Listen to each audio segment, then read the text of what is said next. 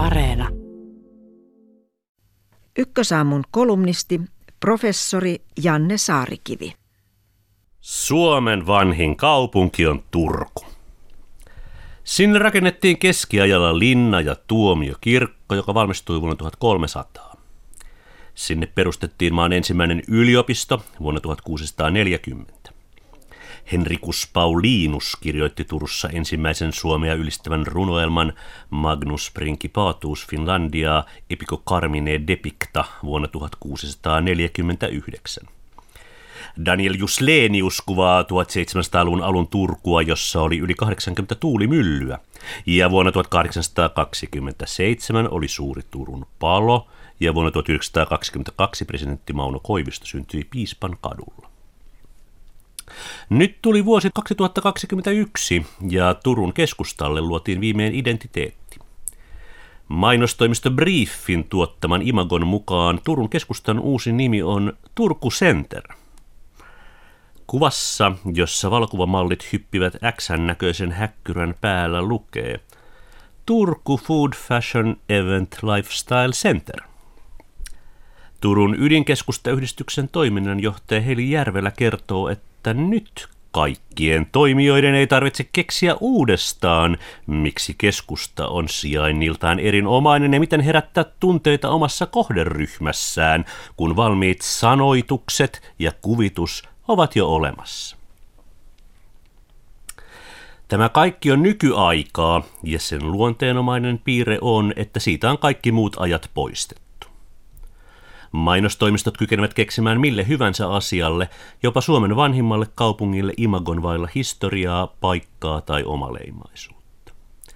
Se, jos mikä, herättää tunteita.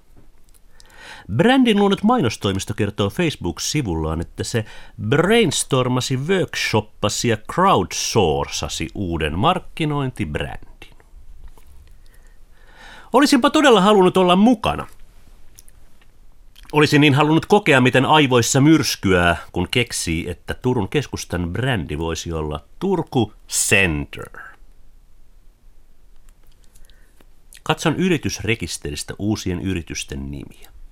Ne ovat tällaisia. MS Lift Consulting, Elina Works, High Dimension Trading, Zaro Solutions, Studium Leads ja niin edelleen loputtomiin englannin kieltä. Jopa julkishallinnon hankkeet ulottuvat nykyään Beyond 2030 tai jopa Beyond the Obvious – Turhaan kirjoittaa kotimaisten kielten keskus, että No Harm Center on paitsi älytön myös laiton viranomaisnimi. Kukaan ei kuuntele. Uudelleen nimeämisen merkityksestä ja voimasta saa jonkin käsityksen, kun tietää, että myös vallankumousten ja miehitysten jälkeen pitää asiat aina nimetä uusiksi. Ensin suomalaiset nationalistit nimisivät läntisen viertotien Mannerheimin tieksi, ja jos kollaa tai tali eivät olisi kestäneet, venäläiset olisivat nimenneet sen Leninin tieksi. Nimeäminen on valtaamista ja miehittämistä, asioiden symbolista haltuunottoa. Ja nyt meidät miehittää englannin kieli ja siihen liittyvä tajunta. Prosessi on jo sangen pitkällä.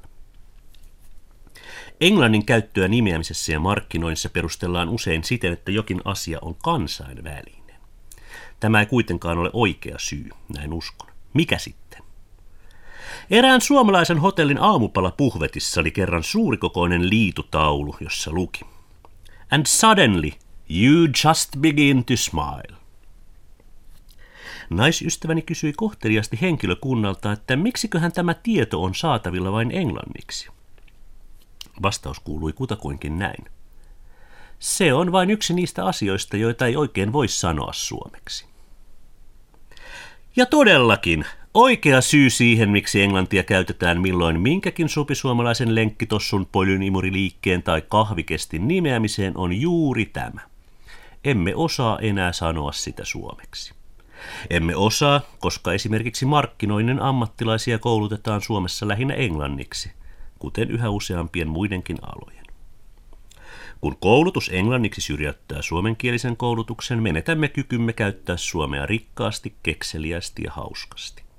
Samalla menetämme historiamme, esimerkiksi Turun keskustan, joka on Suomen historian juuri. Lopulta menetämme omat ruumiimmekin, jotka olivat kerran täynnä suomen kielellä sanottuja muistoja. Silloin on ihan luonnollista, että Suomen Turku on kadonnut kartalta, kuten koko Suomi, ja sen tilalla on ainoa, mitä osaamme vielä sanoa, kansainvälinen, ei mistään kotoisin oleva center. Olemme Turunkin keskustassa autiomaassa, keskellä ei mitään. Aivan sama, minkä keskellä.